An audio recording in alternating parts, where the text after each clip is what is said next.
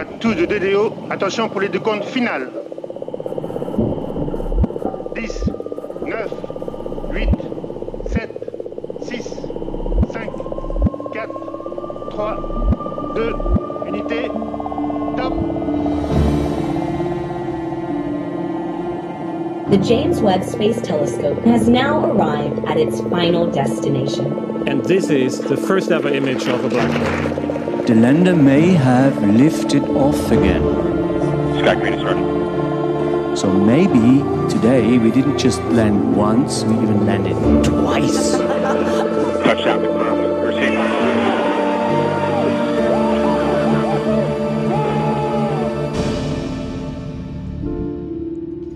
Hallo bei AstroGeo, dem Podcast der Weltraumreporter. Ich bin Franzi Konitzer Und ich bin Karl Urban. Und wir sind zwei Wissenschaftsjournalisten. Karl ist Geologe, der bis heute gerne Sandburgen baut, aber dabei noch nie Fossilien gefunden hat. Und ich bin Astrophysikerin, die als Kind nie Astronautin werden wollte. Auch in dieser Folge erzählen wir uns gegenseitig eine Geschichte, die uns entweder die Steine unseres kosmischen Vorgartens eingeflüstert haben oder die wir in den Tiefen und Untiefen des Universums aufgestöbert haben. Genau, Franzi, weißt du denn noch, welche Geschichte ich dir beim letzten Mal erzählt habe? Wie könnte ich es vergessen? Das war die Geschichte über das Mondgestein und wie es teilweise auf die Erde geholt wurde von Menschen und oder Robotern. Genau. Ich habe so ein bisschen, also wenig Feedback bis jetzt dazu bekommen. Wenn ihr die Folge später nachhört, dürft ihr aber trotzdem weiter ähm, was uns dazu schreiben. Interessiert uns auf jeden Fall. Eine Sache, die in einem Kommentar hinterlassen wurde von Hendrik, die fand ich ganz nett. Der war nämlich mal im National Air and Space Museum in Washington, D.C. und da gibt es tatsächlich Mondgestein, was man selber anfassen darf. Siehst du, jetzt habe ich gedacht, du sagst Mondgestein, was man selber kaufen darf, weil dann hätte ich Ja, mich auf die Socken gemacht, aber ich habe ihn gefragt, ob man im Einlass äh, kontrolliert wird, ob man einen Geologenhammer dabei hat. und? Ja, ich glaube schon. Ne? Das ist halt ja, große, große Museen. Da wird alles Mögliche durch den Metalldetektor gejagt. Ich fürchte, ein Geologehammer würde dort durchaus auffallen. Wieso, wie groß sind die denn? Ja, ich glaube, das Stück ist schon ein bisschen größer. Er hat auch einen Link zu einem Bild geschickt und das sieht so ein bisschen aus wie so die diese Statuen, die es teilweise in irgendwelchen Kirchen gibt, wo alle möglichen Leute ähm, anfassen müssen, ähm, um irgendwie, keine Ahnung, das Gefühl zu haben, diesem Heiligen, der da als Statue dargestellt ist, näher zu sein oder so. Ähm, Ah. Und genauso sieht dieses Stück Mondgestein wohl auch aus. Also schon ganz, ganz glatt geschliffen und so. Also ein bisschen abgegrabbelt. Nicht Ja, so, okay. wie es auf dem Mond liegen würde, wahrscheinlich. Okay, also nicht sie selber hin, zum Mond oder ins Museum. Trotzdem sehr schön. Ne? Also in Deutschland gibt es ja auch ein paar Orte, wo Mondgestein liegt. Also ich war zum Beispiel mal im Rieskratermuseum im Nördlinger Ries, in diesem Einschlagskrater, da liegt was. Aber natürlich ist es eigentlich immer unter Glas, so unter Panzerglas gut gesichert. Deswegen war mir das neu bis jetzt, dass es auch Orte gibt, wo man es wirklich anfassen darf. Ja. Ja, genau. Also sonst kein Feedback, aber äh, das war ja ganz witzig. Und was nicht ist, kann er noch werden. Wir freuen uns jederzeit über Feedback zu egal welchen Folgen. Aber jetzt ist erstmal Ausgabe 44 dran und du bist dran, mir eine Geschichte zu erzählen, Karl. Was hast du denn heute mitgebracht? Ja, ich habe dir eine Geschichte mitgebracht, die eigentlich mit einer Recherche von mir startet. Und zwar war ich da im September 2019 auf einer Konferenz. September 2019 ist die gute alte Zeit vor der Pandemie. Also da hat man sich Keine Masken, echte Menschen. wenn du dich erinnerst, genau, man hat sich da durchaus mit Hunderten oder sogar gelegentlich mit Tausenden Menschen in einem Raum befunden. Unvorstellbar mittlerweile. Und was ich als Wissenschaftsjournalist auf diesen wissenschaftlichen Konferenzen mache, das kennst du ja sicher auch. Da, da läuft man halt rum und sucht Themen, hat vielleicht auch Themen im, im Hinterkopf oder hat schon mal ins Programm geguckt, was es da so für Vorträge gibt. Und ich bin da halt ja, ein ganz normaler Teilnehmer, sitze unter vielen Forschenden in irgendwelchen Hörsälen und höre wissenschaftlichen Vorträgen zu, die meisten hoch speziell, hoch ähm, unverständlich und würde auch sagen, eigentlich langweilig, bis auf vielleicht zwei Leute im Raum, die sich mit diesem Spezialthema auskennen. Ja, das ist alles nicht so richtig spannend oft. Dann gibt es aber immer mal wieder zwischendurch Dinge, die auch für die allgemeine Öffentlichkeit interessant sein könnten. Und dann versuche ich, nachdem so eine Vortragssession rum ist, irgendwie diesen Menschen, diesen Forscher anzusprechen oder diese Forscherin, die gerade diesen Vortrag gehalten hat, was auf so einer großen Konferenz wie dieser, auf die ich dort, auf der ich dort war, oft auch gar nicht so einfach ist. Ähm, weil die dann plötzlich die Person dann im Gedränge ver verschwindet und ich muss dann gucken, dass ich, dass ich sie wiederfinde. Hinterher sozusagen. Ja, ja, es ist, es ist ziemlich anstrengend. Es ist sowieso anstrengender ähm, Tagesablauf, ja, weil, weil die ganze Zeit die Konzentration natürlich hoch sein muss und dann muss man Ja. sich zwischendrin noch Fragen ausdenken. Und Pausen habe ich als Journalist dann auch nicht, weil ich an den Pausen versuche, Interviews zu führen. Ja. Ha. Ja, und dann gibt es so am frühen Abend, meistens ist es am frühen Abend bei diesen größeren Konferenzen, noch einen Programmpunkt, der so ein bisschen anders ist. Kannst du dir denken, wovon ich spreche? Entweder die Poster-Session oder den Besuch an der Bar. Genau, also bei der Bar bin ich, an der Bar bin ich tatsächlich nicht dabei, weil ich dann meist schon wieder in mein Hotel gehe und gucke, dass ich noch einen Beitrag schreibe, fürs Radio zum Beispiel, und die Interviews durchhöre, die ich gehört habe. Aber die Poster-Session, genau, auf die wollte ich hinaus.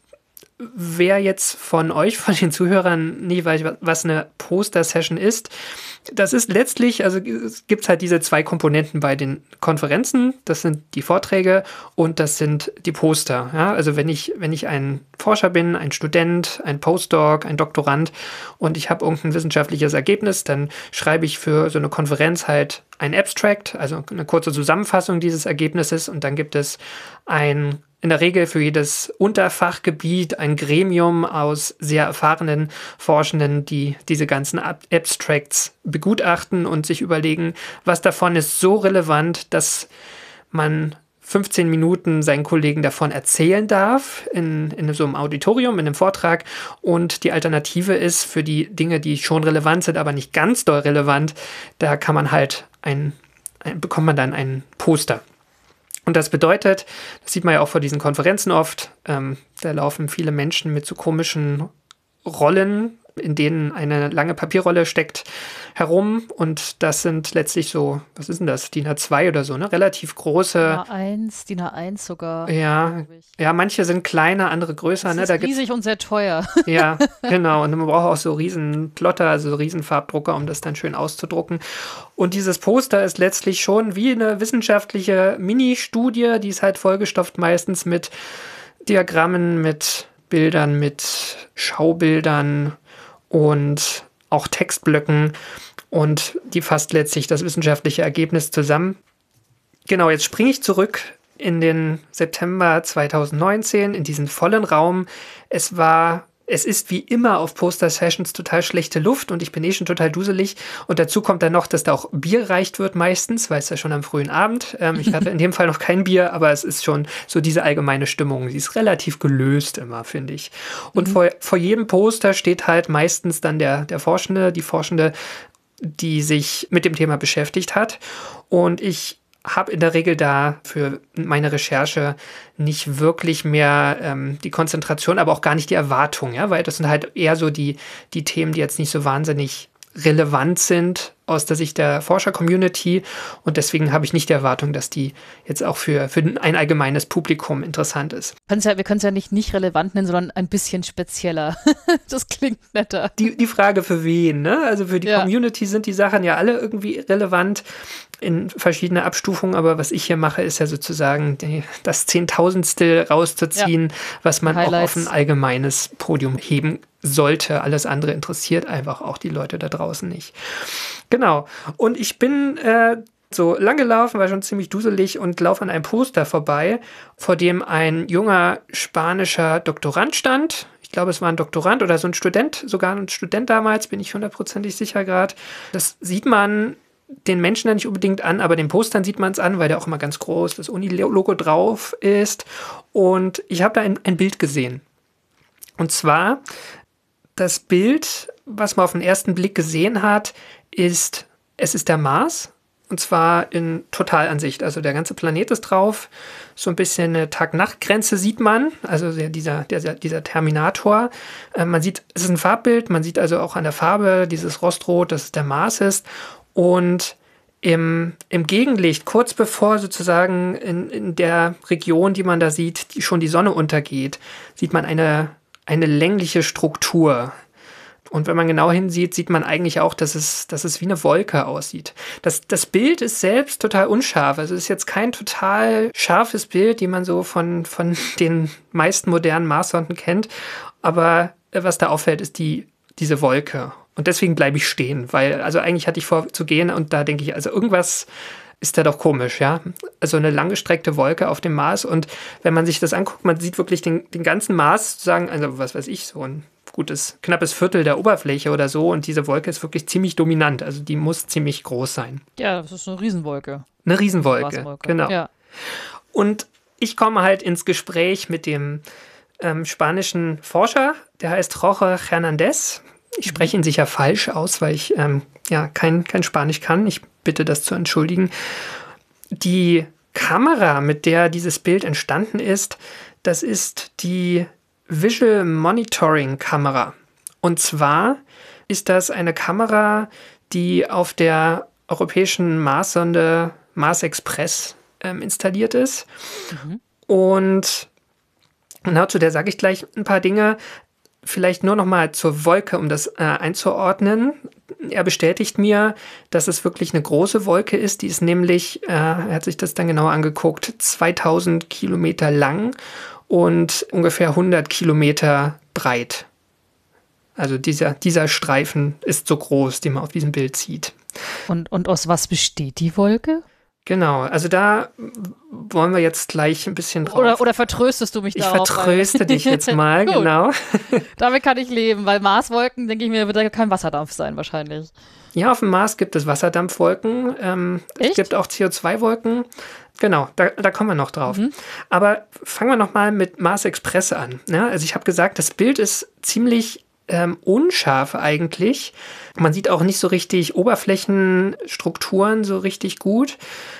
Es ist also nicht das, womit wir so verwöhnt sind, wenn man mal wieder bei ESA und NASA reinschaut.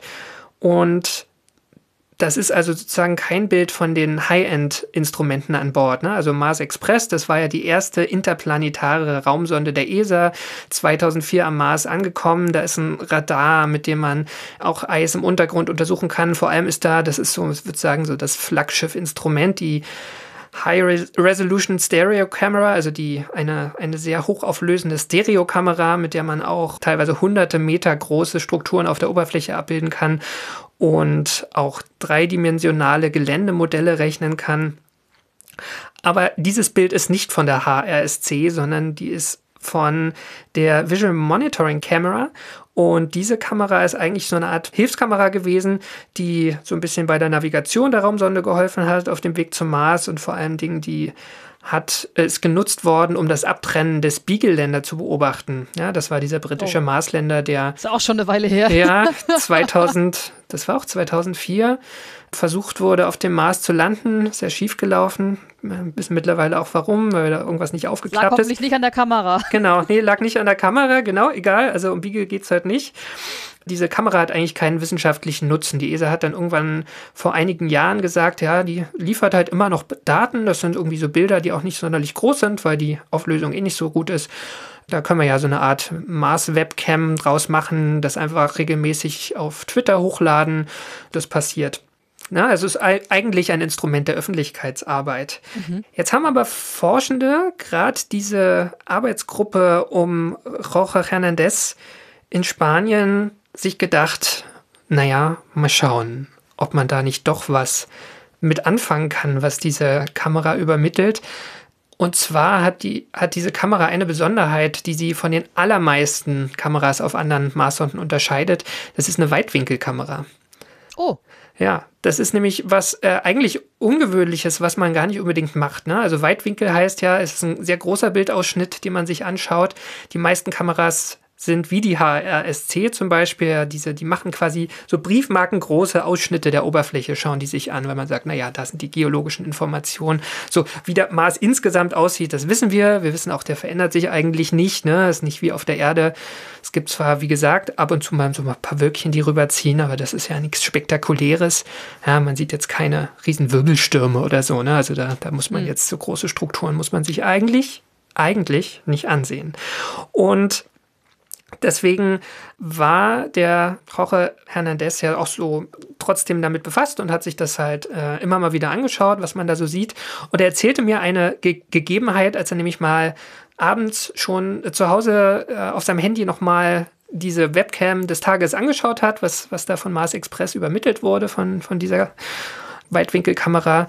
Und ich würde Ihnen das kurz selber erzählen lassen von diesem Abend. Und vielleicht nur zur Vorwarnung, ich kann leider kein Spanisch, deswegen haben wir uns auf Englisch unterhalten. Er ist ein bisschen schwer zu verstehen, finde ich, aber ähm, ich werde es hinterher auch nochmal zusammenfassen. Mhm. Uh, so I usually uh, uh, Twitter notifies in my mobile phone when, when we have new images, uh, just as, as anyone else could be notified by Twitter. Uh, so I was uh, going to sleep. I was in my bed, and I had the notification. I read it, and I, I was something uh, out of the usual things around the volcano, the Sarsia Mons volcano in Mars, which is not uh, an active volcano. Uh, so I uh, went out of my bed and I started to analyze the images in my computer. And at the end, 40 minutes later, I was like, "This is something. This is not a, a kind of artifact or anything, but it's something." Siehst du, und deshalb lasse ich immer mein Handy nehme ich nicht mit ins Schlafzimmer, damit mir sowas nicht passiert. Die Arbeit verfolgt dich, ja, aber in dem Fall war es ja. gut, ne? Also ja, absolut, absolut. Happy End, aber ähm. man schläft dann unbedingt, nicht unbedingt gut danach, das stimmt, ja. ja, also was er gesagt hat, er, er schaut auf sein Handy und er sieht halt diese, diese Struktur, diese Wolke, die offenbar sehr groß ist, die auch auf einem kleinen Handybildschirm mit diesem verwaschenen Bild total auffällt.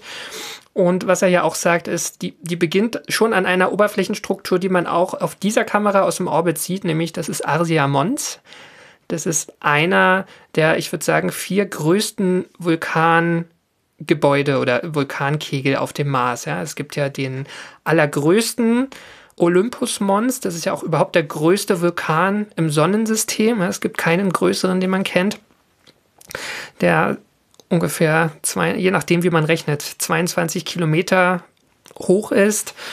Ist es nicht auch der größte Berg im Sonnensystem? War da nicht mal was? Sowohl als auch, genau. Also ein ja. Riesending, der ist nicht nur hoch, der ist auch sehr breit. Also für Bergsteiger wäre es trotzdem Fahrt, kann ich gleich dazu sagen. Aber ähm, ja, es ist auf jeden Fall hoch. genau. Genau. Und dann gibt es halt äh, so ein bisschen südlich von Olympus Mons diese drei Tarsis-Vulkane heißen die. Und die liegen so ganz grob plus minus auf Äquatorhöhe des Mars in so einer, in so einer Reihe.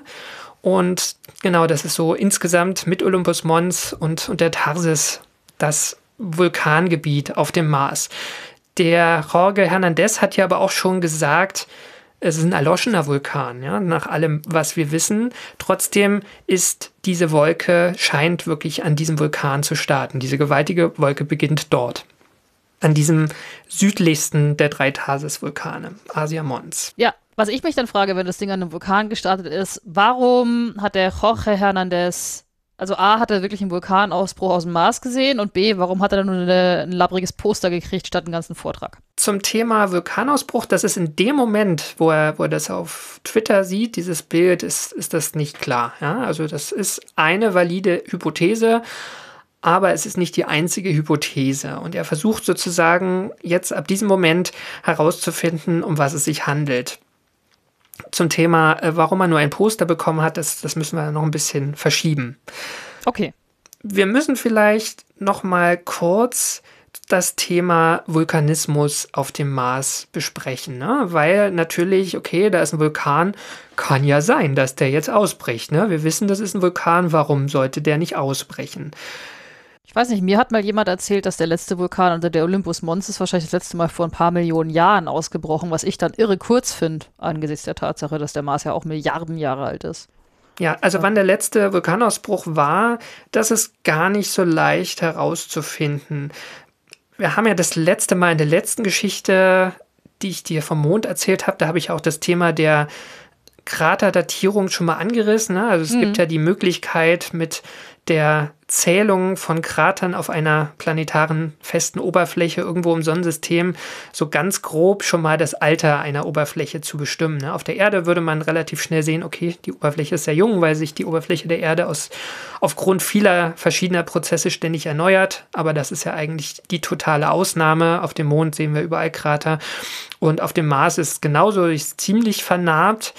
Und da kann man schon sehen, das Gebiet um die Vulkane ist halt schon auch ziemlich kratervernarbt. Das heißt, diese ganz großen Ausbrüche, die auch wirklich diese Riesenvulkane, die auch die Vulkane der Erde übersteigen. Der Arsia Mons übrigens ist auch 14 Kilometer hoch über dem mittleren Höhenniveau des Mars. Also auch der würde den Mount Everest bei weitem übersteigen und der ist überhaupt kein Vulkan deswegen kann man sagen, das ist alles schon ziemlich lange her. Es gibt auch Zahlen dafür. Also die Hochzeit der Vulkanaktivität auf dem Mars war so um die 3,7 Milliarden Jahre. Interessanterweise auch die Zeit, wo da es wahrscheinlich deutlich mehr flüssiges Wasser gegeben hat. Also vor 3,7 Milliarden Jahren. Ja, also grob um 3,7 Milliarden ja. Jahren, genau, ein bisschen vorher, ein bisschen nachher. Das wurde dann graduell immer weniger und so die, die letzten Ausbrüche, wo man sagen kann, okay, da sind, ist viel Lava nochmal geflossen, die wir irgendwie sehen, die wir auf Bildern sehen und nachweisen können, das ist auch 500 Millionen Jahre her. Ja, also um das ins Verhältnis zu setzen, das sind ja alles nur Zahlen, aber so das tierische Leben auf der Erde, das gibt es ungefähr seit 500 Millionen Jahren. Ja, da war so die kambrische Explosion, war doch vor 500 Millionen genau. Jahren. Ah, sehr gut, sehr gut informiert bist du, genau. Ich habe nicht immer geschlafen in der Schule. also, wenn man sich das vorstellt, ne, sozusagen seitdem die Tiere auf der Erde entstanden sind, so die ersten Glibberquallen oder was auch immer das war, bis heute kein Vulkanausbruch mehr, kein großer Vulkanausbruch mehr. Ne? Also so inaktiv ist der Vulkanismus auf dem Mars. Also schon sehr, sehr inaktiv. Und das heißt, das wäre natürlich der totale Lottogewinn, jetzt so einen großen Ausbruch zu sehen, der so eine 2000 Kilometer lange Wolke da hervorruft. Ja. Aber es ist nicht ausgeschlossen. Ne? Wahrscheinlichkeit ist wie meistens in der Naturwissenschaft nicht null, sondern nur sehr, sehr klein. Okay, aber das ist natürlich auch noch kein Beweis dagegen. Ja.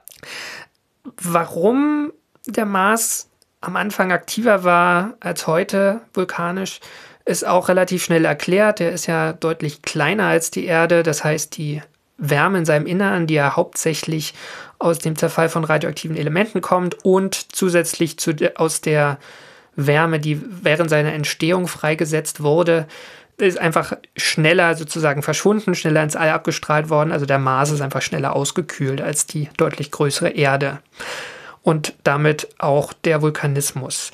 Nichtsdestotrotz gibt es Regionen, die schon irgendwie aktiver sind. Es gibt ja seit wenigen Jahren auch so ein Seismometer auf dem Mars, was relativ mhm. viele Daten gesammelt hat. Und da hat man gesehen, eine Region, die sehr aktiv ist, ist die um das Valles Marineris. Das ist so ein ganz großer Canyon, der aber nicht, der deutlich tiefer ist als der Grand Canyon in den USA und so lang wie Nordamerika, also wie die Ost-West-Erstreckung oh. von Nordamerika. Es ist ein Riesending. Ja, es, ist, es ist ja auf dem Mars alles total riesig, nicht nur die Vulkane, auch dieser Canyon. Und in der Region hat man zum einen höhere Wärmeabstrahlung gemessen und zum anderen jetzt auch bestätigt äh, eine größere Marsbebenaktivität. Man darf nicht Erdbeben sagen. Es gibt mehr, mehr Marsbeben dort als von anderen Regionen. Insofern ist es nicht ganz verschwunden, die, die vulkanische Aktivität im Untergrund oder die tektonische ähm, Aktivität. Ein weiterer Faktor, ich habe gerade tektonisch gesagt, das sagen die Geologen zu Dingen, die irgendwie mit Bewegung von Gesteinskörpern zu tun haben. Der Mars hat aber keine Plattentektonik. Ja, das ist natürlich auch ein großer Faktor für die Vulkane, die wir haben. Da schmilzt immer mal wieder Gestein auf, weil so Krustenplatten, Gesteinsplatten in die Tiefe sinken. Ein Hauptfaktor ist da übrigens das Wasser, ja, also Wasser, was auch im Gestein dann teilweise gebunden ist. Das senkt den Schmelzpunkt für Lava, für Magma im Untergrund. Und das gibt es ja auf dem Mars auch nicht. Okay, also was, was könnte das jetzt sein? Oder was könnte man tun? Hast du eine Idee, was man machen könnte, um jetzt rauszufinden oder auszuschließen, dass es Vulkanismus ist oder dass es oder rauszufinden, dass es vielleicht was anderes ist? Oh. Ich bin keine Forscherin, aber ich würde erstmal versuchen, mit Hilfe von spektroskopischen Aufnahmen rauszufinden, aus was diese Wolke besteht. Genau, das haben sie gemacht. Das ist tatsächlich vor allen Dingen Wasserdampf. Oh. Uff. Sie haben sogar noch was anderes gemacht. Das ist jetzt ein weiteres Indiz. Sie haben nämlich auch äh, die, die thermischen Abstrahlungen in dieser Region sich angeschaut, das Infrarotspektrum. Und man hat jetzt auch keine ähm, Hitzeentwicklung gesehen am Ausgangspunkt. Ja, also das ist natürlich auch, wäre auch ein starker Hinweis auf eine Mm. vulkanische Eruption. Naja, ich weiß es ja nicht. Ich meine, was ist denn mit den Bildern an den Tagen davor? Also, ich meine, hat man, hat man irgendwie gesehen, dass diese Wolke da schon irgendwie angekrochen kam? Weil sonst könnte es ja auch einfach sein, dass das, dass die Wolke irgendwie, weiß ich nicht, über Südpol entstanden ist und saisonal rübergedriftet. Also, dass es irgendeinen jahreszeitlichen Effekt hat mit irgendwas und dann driftet sie so dahin und bleibt an diesem Vulkan erstmal hängen, weil er ist ja trotzdem recht groß im Vergleich zum Umfeld. Je nachdem, wie prominent er tatsächlich ist. Sehr gut, Franzi. Oder? Genau, also er, er hat, was er Ernsthaft? gemacht hat. Ich hab ja, recht? Ja, also. Geil, ich kenne die Geschichte, die du noch nicht mal. Nein, nein, Moment, Moment, Moment, noch nicht alles. Nee, nee. Ja, aber wenigstens irgendwas. Irgendwas ist richtig. Damit bin ich glücklich. Die, die, die Herangehensweise ist auf jeden Fall sehr Ja. gut. Äh, einmal mal in andere Bilder aus der Vergangenheit schauen, ob das da schon mal war. Diese VMC war zum Zeitpunkt, als er dieses Bild entdeckt hat, schon zwölf Jahre im Mars-Orbit aktiv und da gibt es einfach auf den, auf den Servern der ESA das gesamte Bilderarchiv. Und da hat er einfach mal sich ein paar Tage hingesetzt und die alle durchgeschaut. Und ich spiele jetzt nochmal vor, was Jorge Hernandez da gesehen hat. In this case, the BMC camera has been working for uh, like 12 years now. Uh, so when we looked at this, at this camera, uh, the same season, the same volcano, we found this uh, water ice cloud every year, more or less in the same season.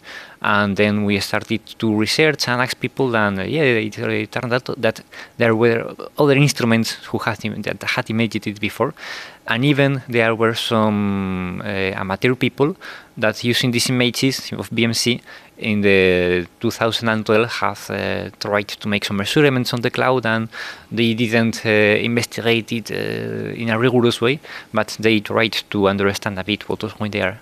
Genau, also zwei, zwei Dinge. Also einmal ist es keine Wasserdampfwolke, sondern eine Wassereiswolke. Also es sind quasi so, so Eispartikel, die diese Wolke bilden. Die ist auch ähm, relativ hoch. Ich habe jetzt die Zahlen nicht im Kopf, aber einige Kilometer, ja, wie, wie der Vulkan ja auch. Und das andere Interessante ist, also er, er hat Hinweise gefunden, dass die Wolke auch schon früher entstanden ist. Und zwar jedes Mal an Asia Mons, also immer an diesem Vulkanberg. Ah. Und, und dann irgendwie jährlich, oder? Oder was hat er gesagt? Irgendwie saisonal. Genau, saisonal. Also das, das Marsjahr, das ist ja grob so lang wie zwei Erdjahre. Und pro Marsjahr in einer bestimmten Jahreszeit hat er das entdeckt. Es gab allein 2018 30 Bilder, auf, der, auf denen diese, diese Wolke zu beobachten ist. Manchmal auch ein bisschen schwächer. Manchmal gibt es die, gibt's hier so Ansätze dieser Wolke für ein paar Minuten. Die, die längste Beobachtungszeit ist 80 Minuten, wobei sich das, glaube ich, teilweise auch über, auf die Überflugzeit von, von verschiedenen Sonden bezieht, die dann natürlich auch manchmal wieder aus dem Blickfeld wandern. Aber es gibt auf jeden Fall wiederholende Beobachtungen.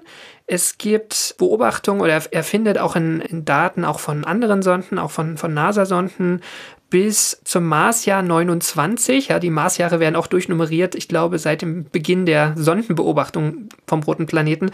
Und Marsjahr 29 ist das Jahr 2008.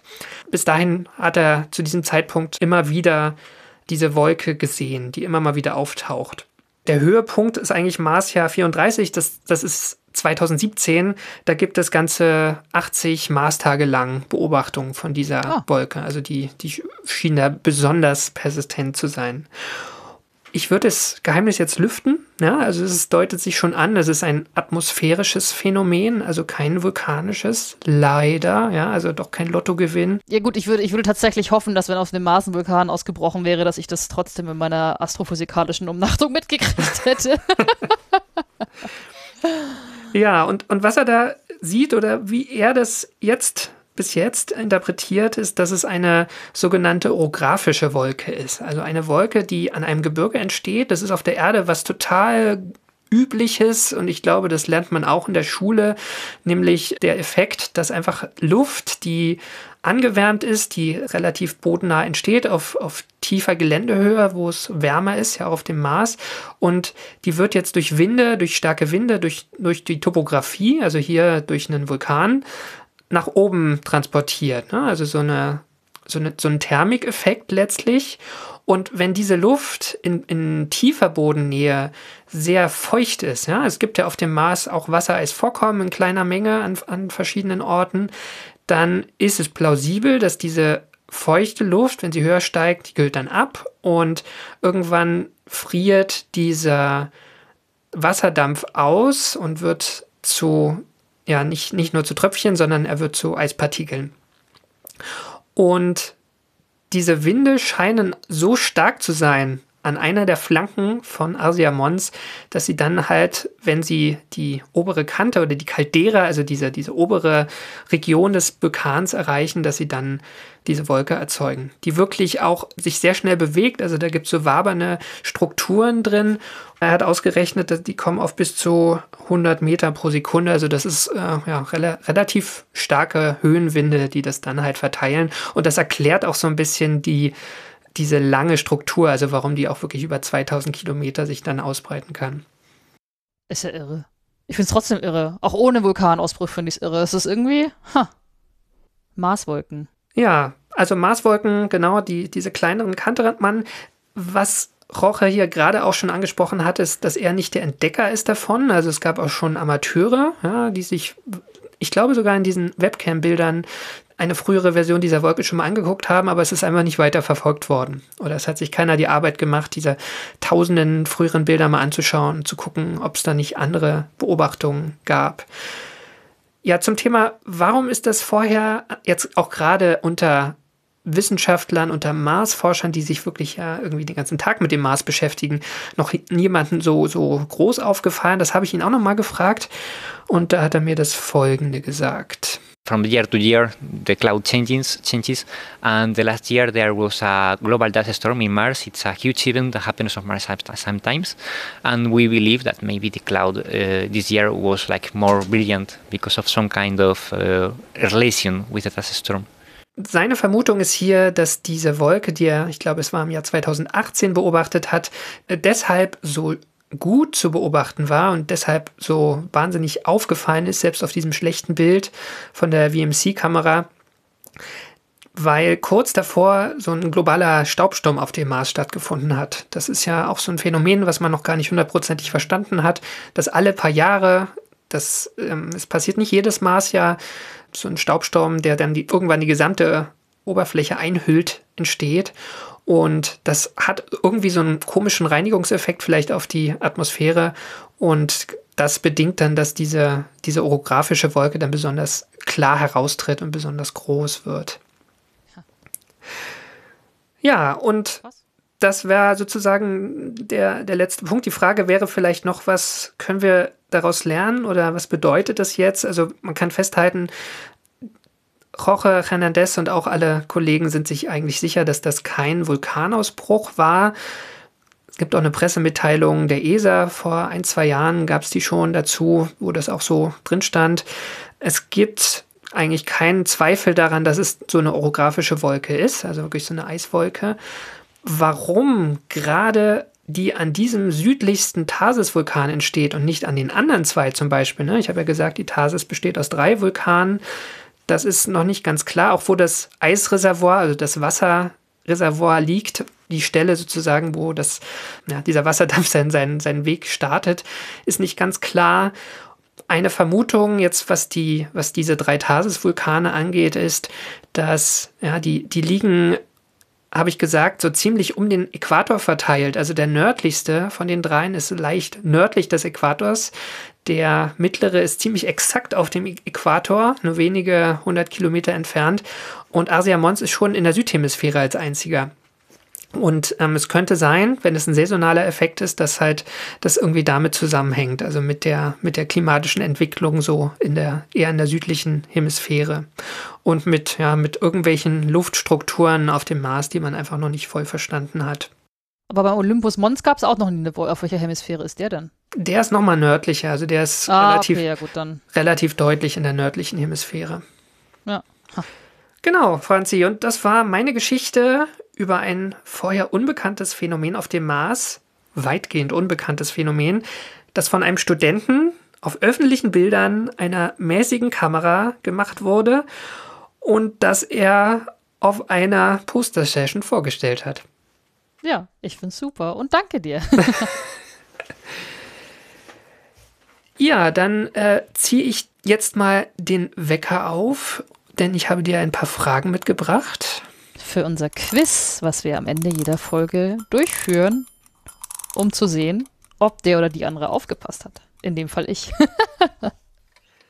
Genau, Franzi. Und ich habe dir heute drei Fragen mitgebracht. Die erste Frage, wie hieß die erste ESA-Sonde am Mars und womit sammelt sie ihre Daten? Also ich meine damit, nenn mir doch einfach so zwei, drei Instrumente, mit denen sie ihre Daten sammelt. Mars Express heißt die Sonde. Und die Instrumente habe ich jetzt schon wieder vergessen. Das eine ist die Weitwinkelkamera und das andere ist die High-Resolution-Kamera. Ich weiß, dass es eigentlich diese Beagle, die, dass, die, dass, die, dass, diese, dass diese Weitwinkelkamera eigentlich äh, den Beagle-Sonde hätte untersuchen sollen, die es ja leider Gottes nicht erfolgreich geschafft hat, 2004. Aber wie die Instrumente heißen, weiß ich nicht mehr. Genau, ist auch nicht wichtig, genau. Also die, diese VMC-Kamera ist auf jeden Fall hier so ein bisschen der, der Underdog, ne? Der, der Held. Genau, eben. Super. Aber anscheinend ja mit eigenem Twitter-Kanal, den ich sofort folgen werde, sobald wir hier fertig sind. Genau, so, und das war auf jeden Fall richtig. Wir machen mal weiter. Warum erwarten die meisten Forschenden heute keine Vulkanausbrüche auf dem Mars? Weil er tot ist. Er ist klein, er ist kalt, er hat keine Tektonik. Die Marsbeben halten sich auch in harter Grenze und allgemein ist recht wenig los. Und die letzten großen Beben gab es anscheinend vor 500 Millionen Jahren. Mit einem Höhepunkt vor 3,7 Milliarden Jahren. Ist alles eine Weile her, will ich damit sagen. Genau, ja. Ob er tot ist, ne, das werden wir, werden wir noch sehen. Was ich ja hier schön finde, ist, dass es halt so ein, so ein Phänomen ist, was sich auch innerhalb kurzer, kürzerer Zeit aufbaut. Und ja, dass da schon irgendwie was los ist. Ja. Äh, Das Ja. wäre jetzt auch meine letzte Frage. Wie entsteht eine orographische Wolke? Ich sage die kurze Antwort für mich als nicht meteorologischen Menschen lautet Thermik. Warme Luft steigt im Grunde oder warm whatever steigt auf an einem Vulkan. In dem Falle passiert auch bei uns in Gebirgen, dass das dann dadurch entsteht. Super. Und damit.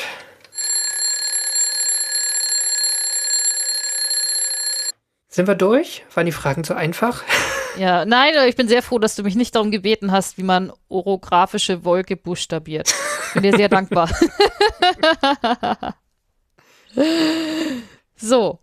Ich habe eigentlich, glaube ich, keine Verständnisfragen, außer dass ich jetzt darauf warte, das nächste Mal vielleicht auch diese Wolken zu sehen auf dieser Kamera, wenn die ja immer noch öffentlich verfügbar sind, auch diese Bilder, dann müsste man das ja recht gut sehen.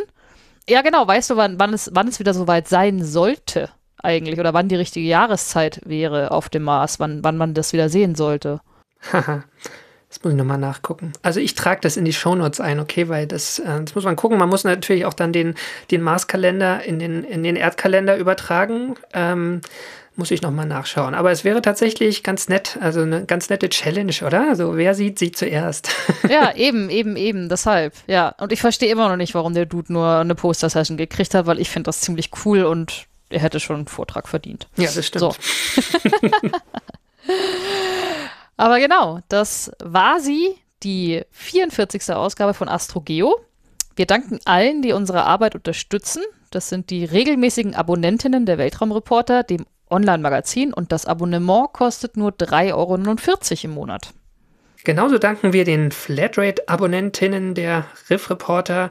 Die Riff Reporter sind eine Genossenschaft von über 100 freien und unabhängigen Journalistinnen und Journalisten, die zu vielen relevanten Themen arbeiten. Alles frei von Werbung und Trackern und recherchiert unter strengen journalistischen Standards. Jedes Abo bei den Riff Reportern hilft uns, aber auch euch, denn ihr erhaltet Zugang zu allen vielfältigen und tiefgründigen Recherchen. Wir danken allen, die diesen Podcast direkt unterstützen, entweder über Steady oder über direkte Überweisungen. Alle Möglichkeiten, uns zu unterstützen, findet ihr auf unserer Website astrogeo.de. Und wenn euch diese Folge gefallen hat, hinterlasst uns gerne einen freundlichen Kommentar oder eine Bewertung bei iTunes, Spotify, direkt auf unserer Webseite oder wo auch immer ihr diesen Podcast hört. Feedback oder Ideen für neue Themen könnt ihr uns auch auf Twitter unter astro-geo zukommen lassen oder schreibt uns eine E-Mail an redaktion.astrogeo.de. Und zuletzt danken wir euch fürs Zuhören. Wir sagen Tschüss, ich sag Ad Astra. Und ich sag Glück auf. Bis bald.